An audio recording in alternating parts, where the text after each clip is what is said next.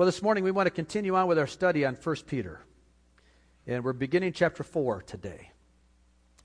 And you know, when I was studying this and thinking about how to uh, present this chapter and where we're going, you know, it would be interesting if, if, the, if the, the New Testament writers, if they wrote the way they thought people wanted to hear versus what God put on their heart, I wonder what the New Testament would be like.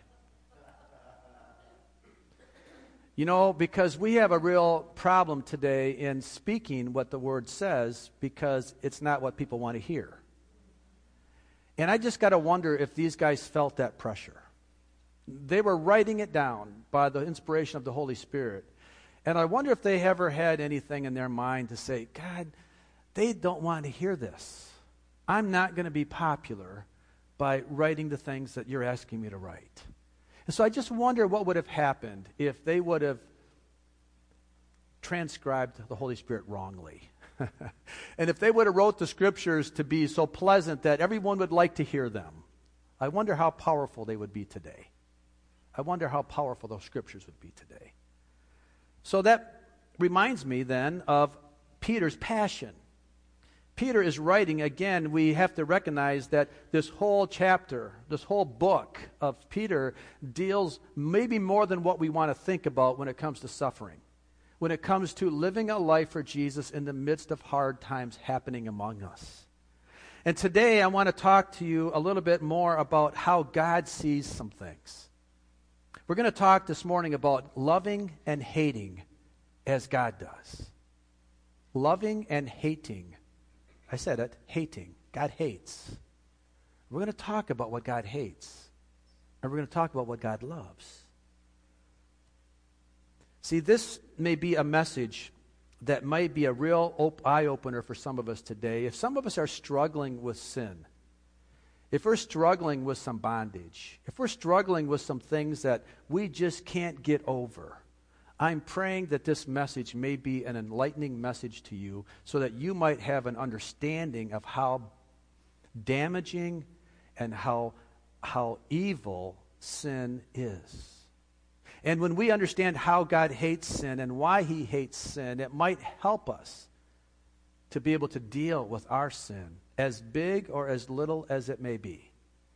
Because if I don't understand God's perspective of love and hate, I really can't really have a relationship with God the way He wants to have a relationship with me.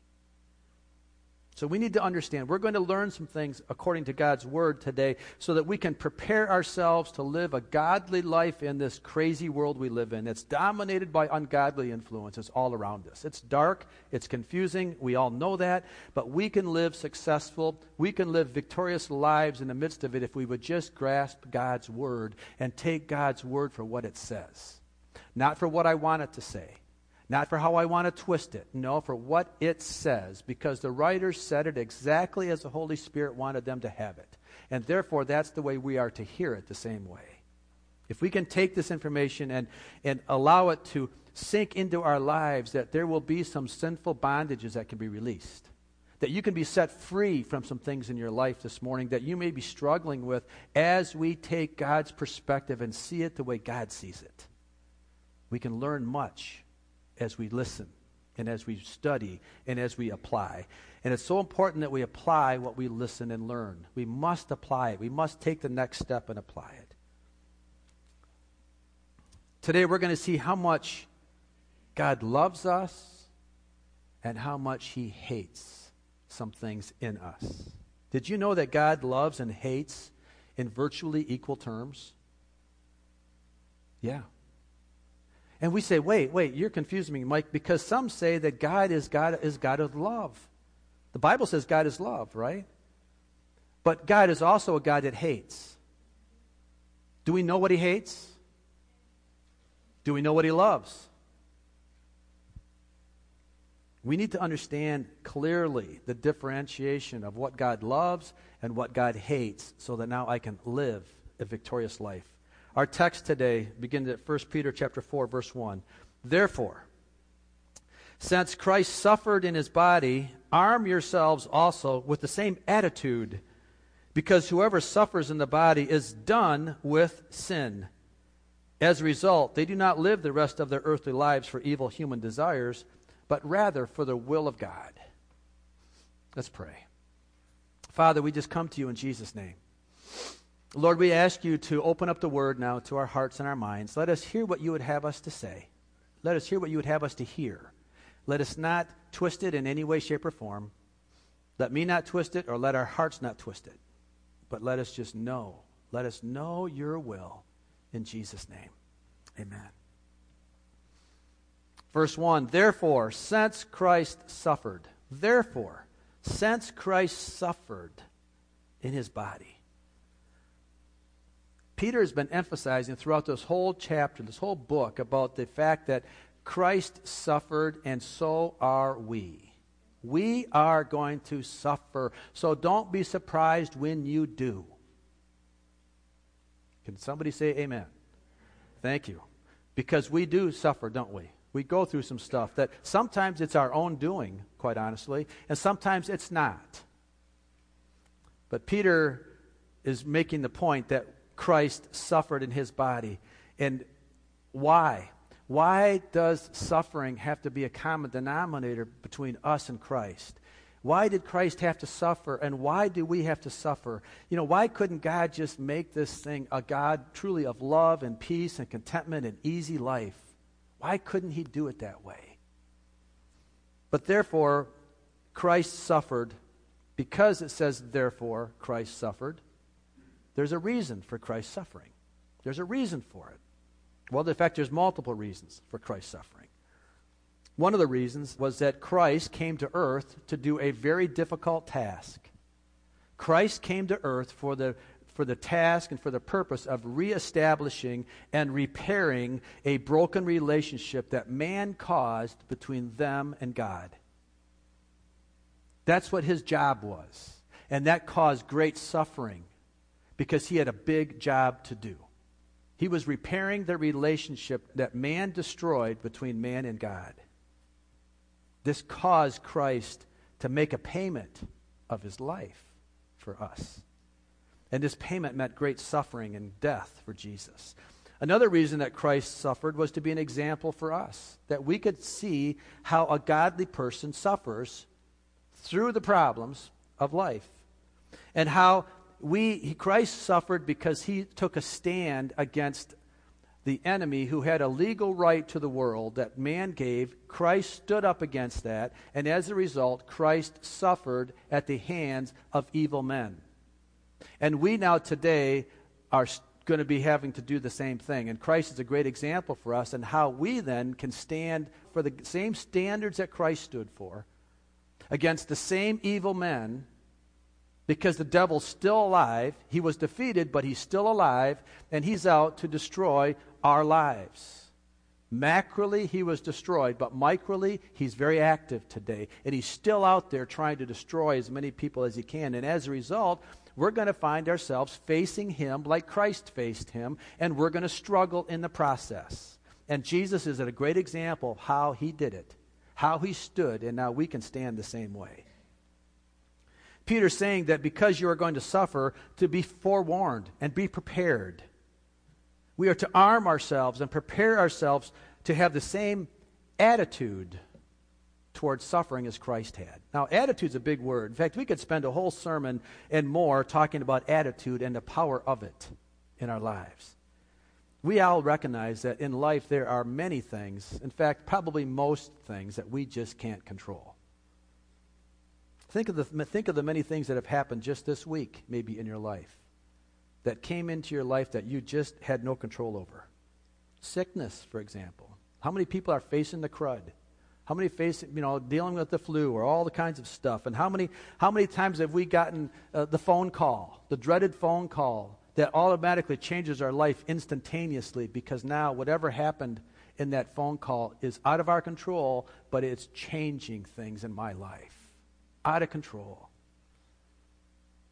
How many here are getting older? and finding the issues of getting older out of your control. Man, things that are just are happening to our bodies that we're not intending to happen. Our attitude about these things are very important. I could have a Christ like attitude about those things, and I could recognize that um, the only thing that I have in control, quite honestly, is my attitude. Everything else is most of the time out of my control, but my attitude is very much in my control. And that's why we need to be concerned with what Christ thinks about attitudes. I love the fact that when you could go back, we could do a study on the Beatitudes. And I think it's so cool because the Beatitude says be attitude. Straighten up. Be attitude. Take control of your attitude. And so many times when we don't do that, we run ourselves ragged because we let our attitudes run us. We can either have a very bitter attitude and be upset about all these things out of control, or we can have the same attitude that Christ had, recognizing that his Father in heaven was never out of control. Where's your trust? Where's your hope? Is your hope in this world that is out of control, or is your hope in our Father who is in control?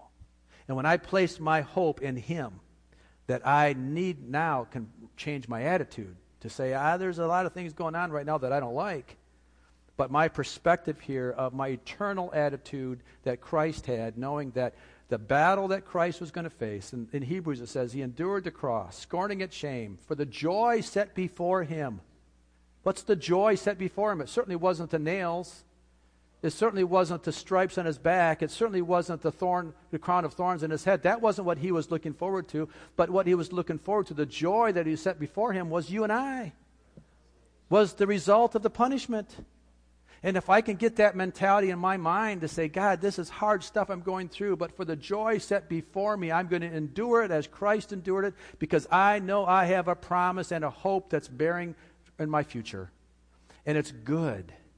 It really is good. That's the attitude that we need to have that we are walking through a temporary life, we are pilgrims on a journey, and we are not going to let this life get our attitude down, get us down in the dumps, and lose out for all that Christ has for us because He says, Give me your attitude. Give me your perspective so that I can change your perspective to be my eternal perspective. And when I can get that, man, I've got a lot. More than the enemy can ever steal. Amen. That's a good word. We could pray right now and go home. But we're not going to. Amen. then Peter says, Because whoever suffers in the body is done with sin. Now, we can read this very quickly and go on, but what does it mean to be done with sin? To be done. God wants us to see sin as something that we can have control over. We don't have to live a life of sin. Amen. We don't have to. Many Christians walk around thinking that I am just this way and I have to deal with my sin. No, you don't. You can be done with it. You can put it across. You can hang it on the cross and be done with it. Other translations say this to that verse The one who accepts the suffering in his life has clearly decided to stop sinning. You can go to the next slide, Gabe. For remember, when your body suffers, sin loses its power. Do you recognize that? When your body suffers, sin loses its power. Suffering causes us to see things differently, the way Christ sees things. And when suffering happens in my body, sin is not in control anymore. It loses its grip on me. The Amplified Version says, Because whoever has suffered in the flesh meaning being like minded with Christ, is done with intentional sin, having stopped pleasing the world. We have control over sin. Do you know that? Sin is a choice. Sin is a choice that I make. I either allow it to run my life or I take dominion over it. Now, for many of us, maybe that's a surprise that we would declare something like that, that I actually have control over my sin. Now, I will tell you that it is not, I'm not saying here that we're going to be perfect people, because we will make mistakes. I'm talking about that intentional premeditated sin. I'm going to say things today, probably, that I'm going to be regretting because I can't control sometimes what slips out of my mouth. Okay? It's just, I'm not that mature. I say things sometimes, I react sometimes that just snap out of me, but I'm trying to get better. I'm trying to improve. I'm trying to be more grown up in Christ, right? But we're going to make mistakes. But what I'm talking about, and what the scripture is talking about here, was when it says done with sin or sin loses its power, what it means is that we can have control over the intentional aspects of our life, that we do not have to be a victim anymore. I don't have to have that victim mentality. No, I can have a victor mentality. I can have a, a mentality that I'm going to win this battle of bondage. Whatever that bondage is in your life, if it's repeated lying, if you can't stop lying for whatever reason, if it's uh, if, if you have a if you're a kleptomaniac, if you just got to steal something, if you're in pornography, it doesn't make a difference what it is. You can grab control over it. You do not let, have to let it be the master of your life. It is your choice. Now, it may be hard, but it's your choice. Let's talk a little bit more about sin. Let's try to understand God's heart when we talk about sin. What is sin? What is sin?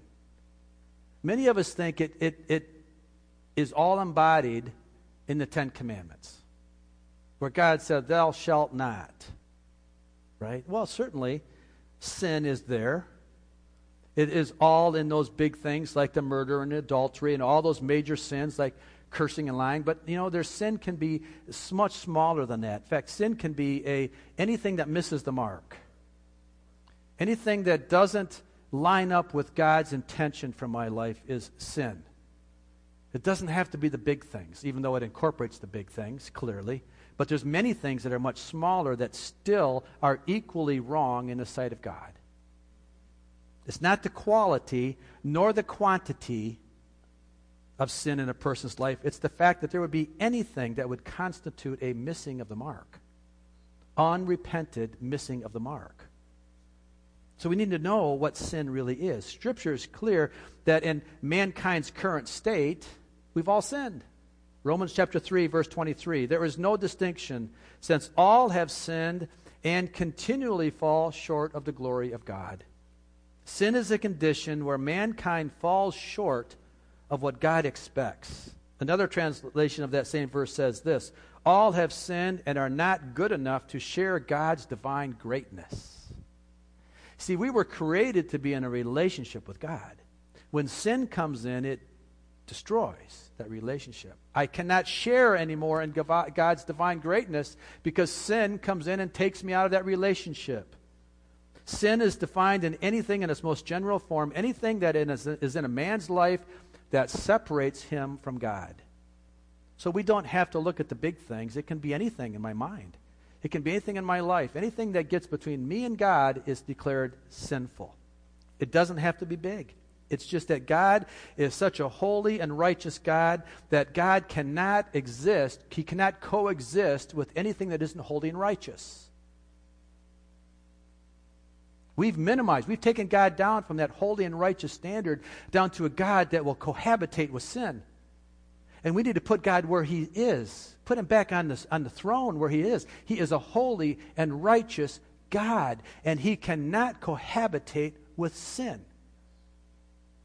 He's holy, He's righteous, He's just. Therefore, He's worthy of a person's life that is not contaminated with sin. I'm trying, I'm trying to make the point here. I'm trying, to get, I'm trying to get you to understand why God hates sin so much. Isaiah chapter 59, verses 1 and 2, and then throughout that whole chapter. In fact, go home today and read all of Isaiah 59. Sin in its most basic single form is the thing that separates man from God. He says, Listen now, the Lord isn't too weak to save you, and he isn't getting deaf he can hear you when you call. God can hear you. So understand that. God can hear you when you call. But the trouble is that your sins have cut you off from God. Because of sin, he has turned his face away from you and will not listen anymore. It's not that God can't hear you, it's because you've got a barrier between you and God called sin. And God cannot respond in your life because there's sin in your life. Verses 8 and 9 you, do, you, do, you don't know what true peace is, nor what it means to be just and good. You continually do wrong, and those you, who follow you won't experience any peace either. It is because all of this evil that you aren't finding God's peace and His blessings. That's why he doesn't punish those who injure you. No wonder you are in darkness when you are expected when you expected light. No wonder you are walking in the gloom. Verse 12, for your sins keep piling up before the righteous God and testify against you. Do you see that? Your sins keep coming before God and your sins testify against you that you don't have relationship with God. Even though you're calling out to him. If there's a sin in your life, if there's a hidden sin in your life, it is testifying against you. Because God sees the heart, He sees it all. Yes, we know what sinners we are. Verse 13, we know our disobedience. We have denied the Lord our God. We know what rebels we are and how unfair we are, for we carefully plan our lies. Our courts oppose the righteous man. Fairness is unknown. Truth falls dead in the streets, and justice is outlawed.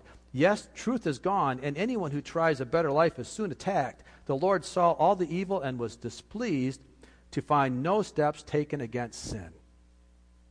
Go back and read that whole chapter 59. But the verse that popped off the page to me is this It is because of all this evil that you aren't finding God's blessings. It's not that God doesn't want to bless, it's not that God isn't able to bless. It's just I'm not giving him a reason to bless. In fact, I'm giving him a reason because of the sin not to bless. Okay, so what do we do with this? What do we do? Is it really possible that I could have sin in my life that is keeping God from truly blessing me in the way that He wants to? Is it really possible? Well, yes, it is. But I have some better news coming. But first, we need to understand why God hates sin. And this may seem strange to think this, that God hates something.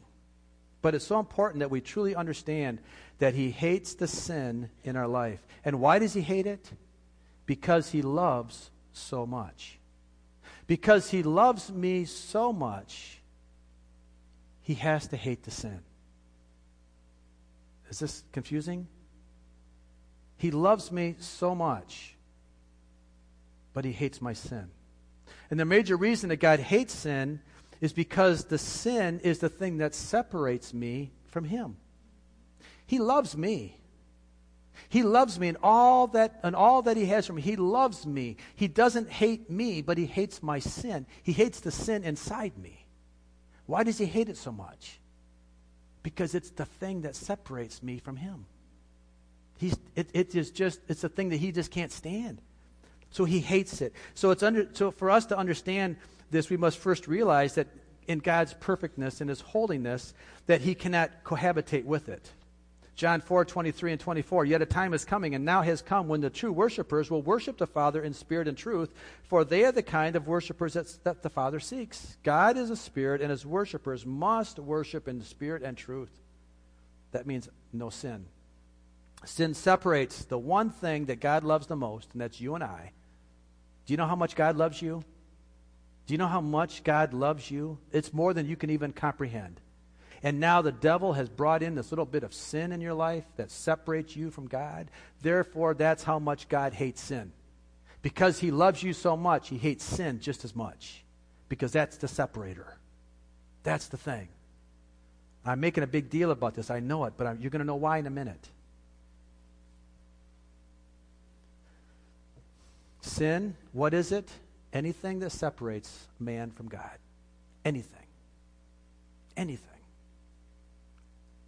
Hidden or exposed. Remember, God knows the heart. You can't hide it from God. If there is a little pocket someplace, if there's a little compartment someplace in your life that you say, God, you, I give you all of my life, but I got this one little thing over here, that this little caveat over here that I just can't let go of. That's all it takes. That's all it takes for God to say, I can't bless you. I love you, but I got to get this out of your life. You've got to give me all. You've got to surrender all if I'm truly going to be the God that blesses you.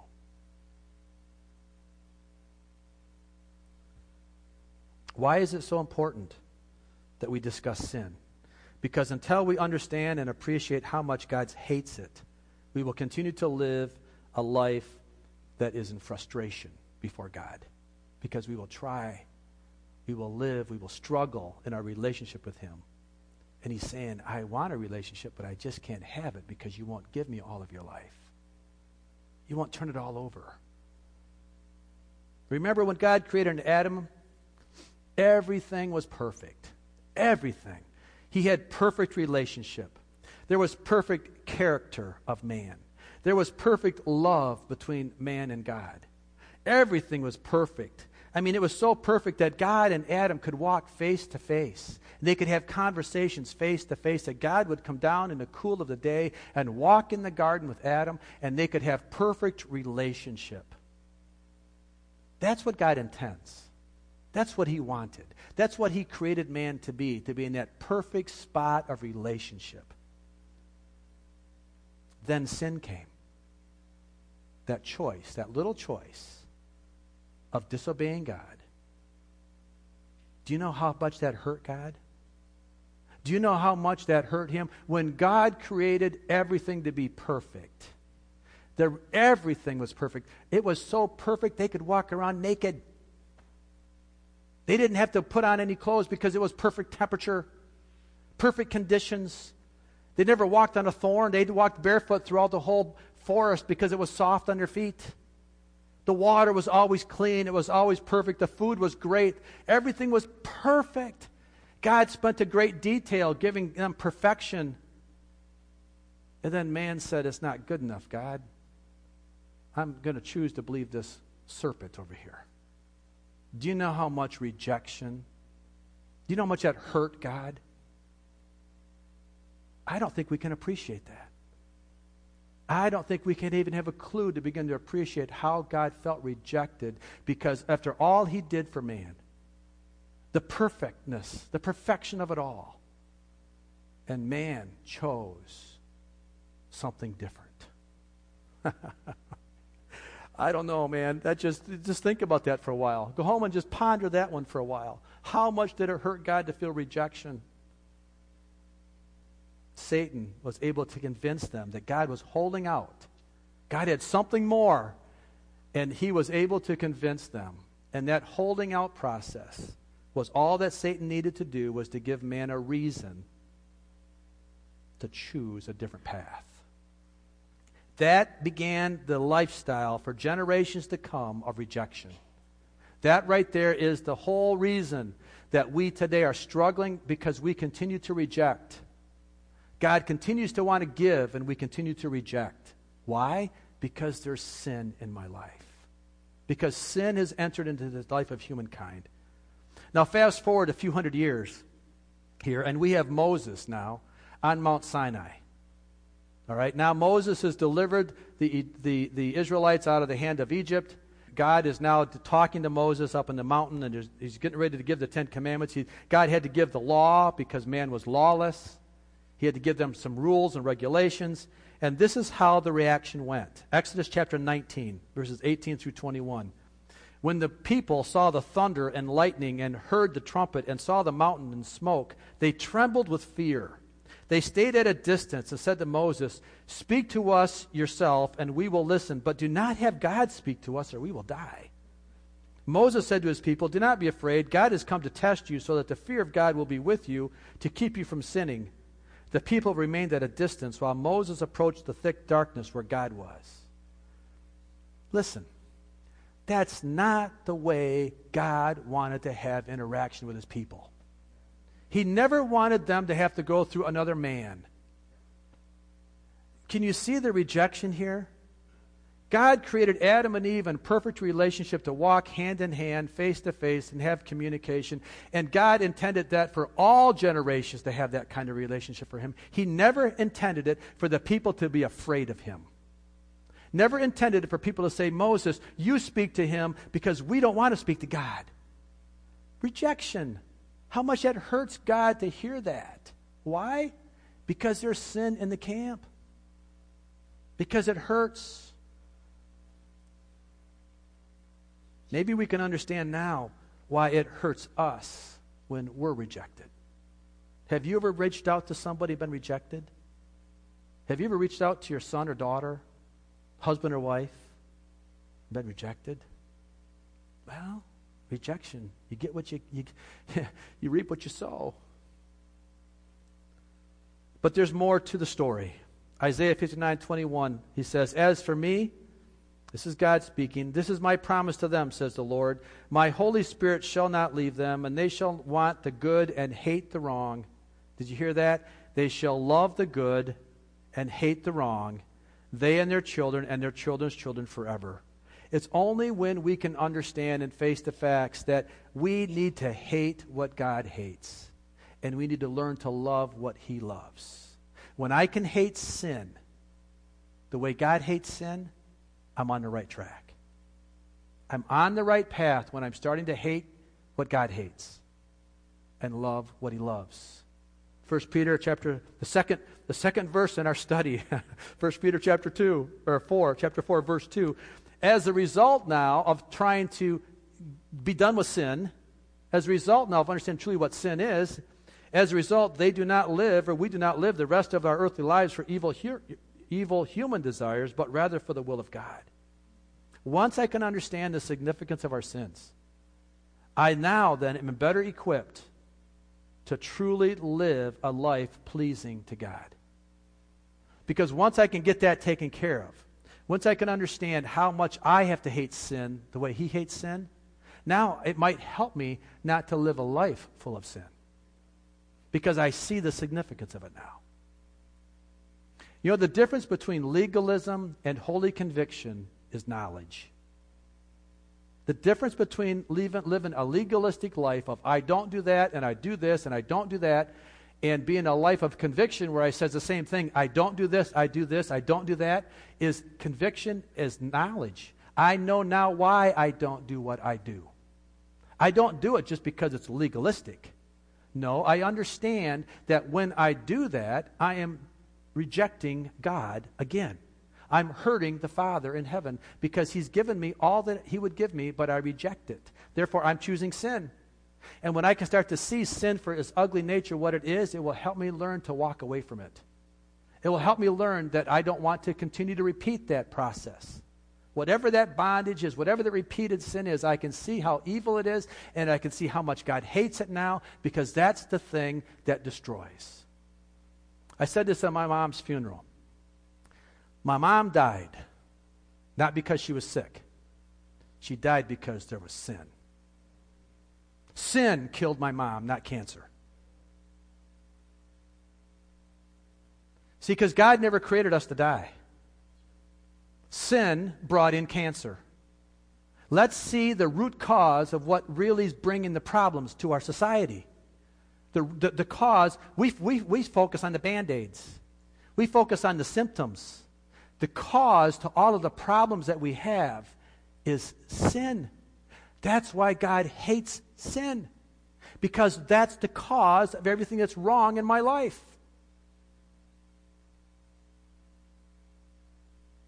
If we didn't have sin, we wouldn't have cancer. We wouldn't have death. We would never say goodbye to our loved ones if we didn't have sin. So don't get mad at God. Don't get mad at Him. Get mad at sin. Get angry with your sin. Let this be a motivator to you when you are tempted with something. Let that be the motivator to say, I am so angry at that pornography. I'm so angry at that habit. I'm so angry at the fact that I want to lie. I'm so angry at that fact that I want to cheat. I'm so angry at this fact. That's the sin. And I'm no longer going to take it out on God. I'm going to say, God, no, I'm going to get angry. I'm going to hate what you hate, and it's going to change my life. That will change your life when you can when you can get angry at what God gets angry at and love what God loves. God loves people. He loves us. Love people. But, it, but get angry at the sin. Romans chapter 8, verses 5 through 8. Those who let themselves be controlled by their lower natures live only to please themselves, but those who follow after the Holy Spirit find themselves doing those things that please God. Why? Because I'm following after God Following after the Holy Spirit leads to life and peace, but following after the old nature leads to death, because the old sinful nature within us is against God. It never did obey God's laws, and it never will. That's why those who are still under the control of their old sinful selves, bent on following their evil desires, can never please God.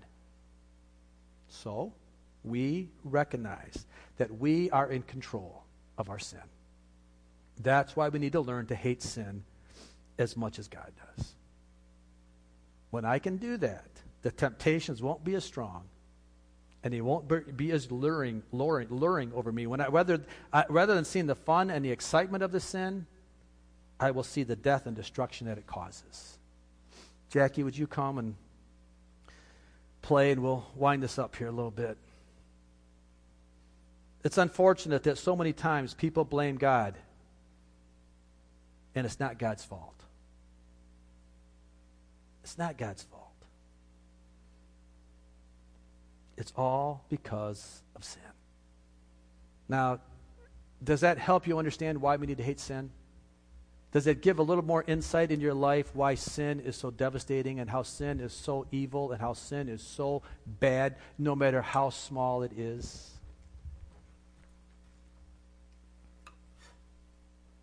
We don't need to be angry at God any longer we can love God. We can appreciate Him. Even in the midst of suffering, we can appreciate God because it's not God's fault. He's not a God that wants to promote suffering. Understand that. God is a God that wants to bring relief in the midst of your suffering when you choose to hate what He hates and love what He hates, love what He loves. Romans 8 12. So, dear brothers, you have no obligations to your old sinful habits. You have no obligations any longer to the sinful nature that begs you to do it. For if, you, for if you keep on following, you are lost and will perish. But if through the power of the Holy Spirit you crush it and its evil, evil deeds, you shall live. For all who are led by the Spirit are God, are Spirit of God, are sons of God. We have the ability to live sinless through the power of the Holy Spirit. And here's the deal, guys. The process of living sinless is obeying Jesus. It's just obeying. It's simple. It is just obeying God's word for what God's word says. It's an attitude of, Lord, cover me with the blood of Jesus. Because when I allow my life to be covered by the blood of Jesus, when God looks at me anymore, he doesn't see sin. He sees the blood of Christ. That blood cost Jesus suffering, much suffering. But when that blood covers my life, and God looks down from heaven and he sees me covered by the blood of Christ, he now says, Ah, I have relationship with that man. I can now live with that man. I can be in that man. My Holy Spirit can be in him. My Holy Spirit can help that man live a life without sin. My Holy Spirit will, re- will continue to bring repentance in my life. That's powerful living there. That's the secret. That's it. In a nutshell, right there, that's all it is. God hates sin. He loves us, and He loves Jesus. And the sacrifice that Jesus made on our life, that's it. So, where are we at? Where, where are you at this morning? Have you not seen, look, seen sin maybe for what it is in the past? Have you seen sin maybe as something we play with? We, we, we manage it, it's a toy. We bring it out when we want to play with it, we put it away when we're done with it, thinking we can manage it. Do you recognize that you can't do that? You can't do that. That's not biblical. Nowhere in Scripture does it say you can pick out your, you can play with your sins when you want to play with them and then just put them away. That is a man made thought if that's in your mind. You cannot live that way. If you want to have a life with Jesus, fully accepted by Jesus, then sin has to die. And it dies through the power of the Holy Spirit. Let's pray. Father, oh Jesus, we need you so much. We need you, Father, to bring this message in its fullness and completeness to us. Lord, not a message of condemnation, not a message, God, of no hope, because you've given us great hope simply by receiving the blood of Christ on our life. That covers our sin. And then after that, we make an intentional decision not to repeat it. And you will give us the power through the Holy Spirit. That's why you went away, Jesus, so that the Holy Spirit, our comforter, our advocate, could come and help us in this time of living. Right now in 2017, right now, He came to give me power that I could be victorious over sin. I don't need to let it reign in my life anymore. And so, God, I pray for all of us this morning that we would see the conviction of the Holy Spirit. We would see the love of the Holy Spirit. We would see the covering of your blood over us to protect us, to cover us, to forgive us of our sin. And that then, then, Lord, we would take and look at it the way you look at it from here on out. Father, we need you so bad. We welcome you here today. In Jesus' name. Now, let me ask you while you're still in this mode of thinking and contemplating, if you need help in getting through this thing, we want to help you. We're a family together here. We're all in this together. No one is different than anybody else. All men have to come to the cross the same way. And if you want help, it's the most important thing we can do is to say, we want to help you. If you want help this morning and if you're bold enough to stand up and come to the front, we'd love to pray with you and love to help you through this so that we could understand the sin and how bad it is. And we could recognize that Jesus truly wants to forgive us and He's there to help us. We'd love to pray with you. We'd love to support you. We'd love to be your, your advocate. This morning, if you're struggling in any way, can we pray? Can we pray to help you? The altars are open. Let's just take a minute. Let's sing the song that Jackie's playing. And if you want prayer uh, for any reason, we want to pray with you in Jesus' name.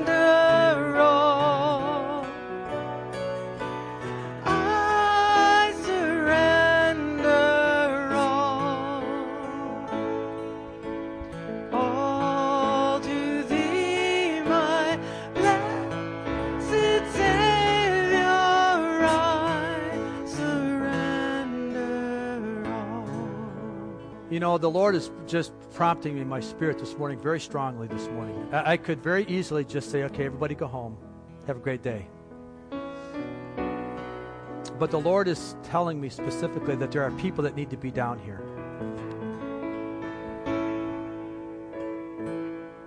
There are people that need to get honest with themselves and say, yes, there is sin in my life. And the Holy Spirit is prompting you. Right now, there is a there is a stirring in your spirit that you just it's it's been there before. You know what it is, and you're fighting it. And I will tell you right now that as long as you fight that, and if you don't, if you harden your heart, there's going to come a day when the Lord's going to stop calling you. This is not a guilt tactic. This is the reality of God's word. He is so holy that He is driving this to a point home today. This is not like me. I don't normally drive for altar calls, but I'm telling you, the Holy Spirit is drawing people. We're going to sing it again. And if the Lord's calling you, be, be respond to the Holy Spirit. He's calling.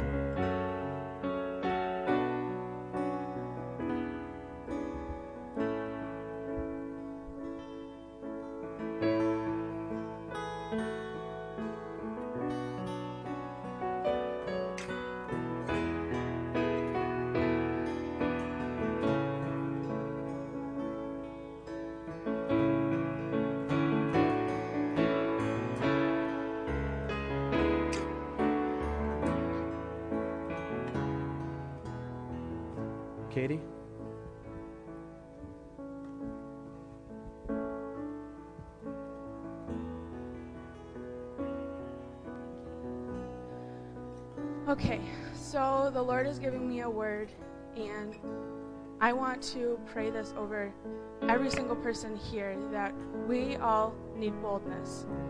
whether you think you're like, I'm comfortable with where I'm at, we need boldness because doing what God wants us to do is scary because it's out of the ordinary. God is not normal. We as Christians are not normal. We are not called to be normal. We are called to be bold and share His word to people. And I need to pray that over every person here that you are not normal. Don't think you're normal because we're not. We are children of God. And that's what we're called to do is be children of God and tell that to people and share that to the people. And sharing his word is not easy. I've been there. I've gone and I've tried to share the word and I've been rejected. Being rejected is not easy, but that's where we need the boldness to continue to pursue the Lord and pursue giving his word. So if you guys please stand, be bold, please stand with me, with Mike and I and the worship team. Please stand with us and pray for boldness in our lives. Lord, we come to you right now, God. We're asking for your boldness. We're asking for your strength to continue to serve you, Jesus. Through the darkness and the sin that the, your word says that we are darkness, we are sinning, Lord, that we don't know what we're doing, God, but we're asking for you to give us clarity in that. Give us clarity and boldness in your word, Jesus, that we won't be devastated when someone rejects us when we try to share your word. That moment when we get the boldness, God, and they're like, no, that's not real, God. God, we're just asking that you please be with us through this week as we begin our weeks, God, that you continue to give us boldness and strength in you, Lord. That we won't be afraid, that we will rise up above being scared and being afraid to be different, to have people see us different, Lord. That that's what we are supposed to do. People see us different. Give us the strength to share your joy, that you are our strength and our joy, Lord. And I ask that that will radiate through us, that we won't have to share words, God, by, by our action, they will see us, see you through us. That we won't even have to share the gospel. They will say, You're different because you're happy all the time. You are thrilled all the time, Lord. And I just declare that over all this, all my friends, all my family, and all the church members here, Lord, that we will be bold. We won't be afraid, God. But being bold comes darkness because Satan hates that. He hates us rising above it. Lord, I just pray that we will continue to seek you and diligently seek you and earnestly give our hearts to you, Jesus. Lord, I just declare that over our family here, Lord. And in your name we praise you. Amen.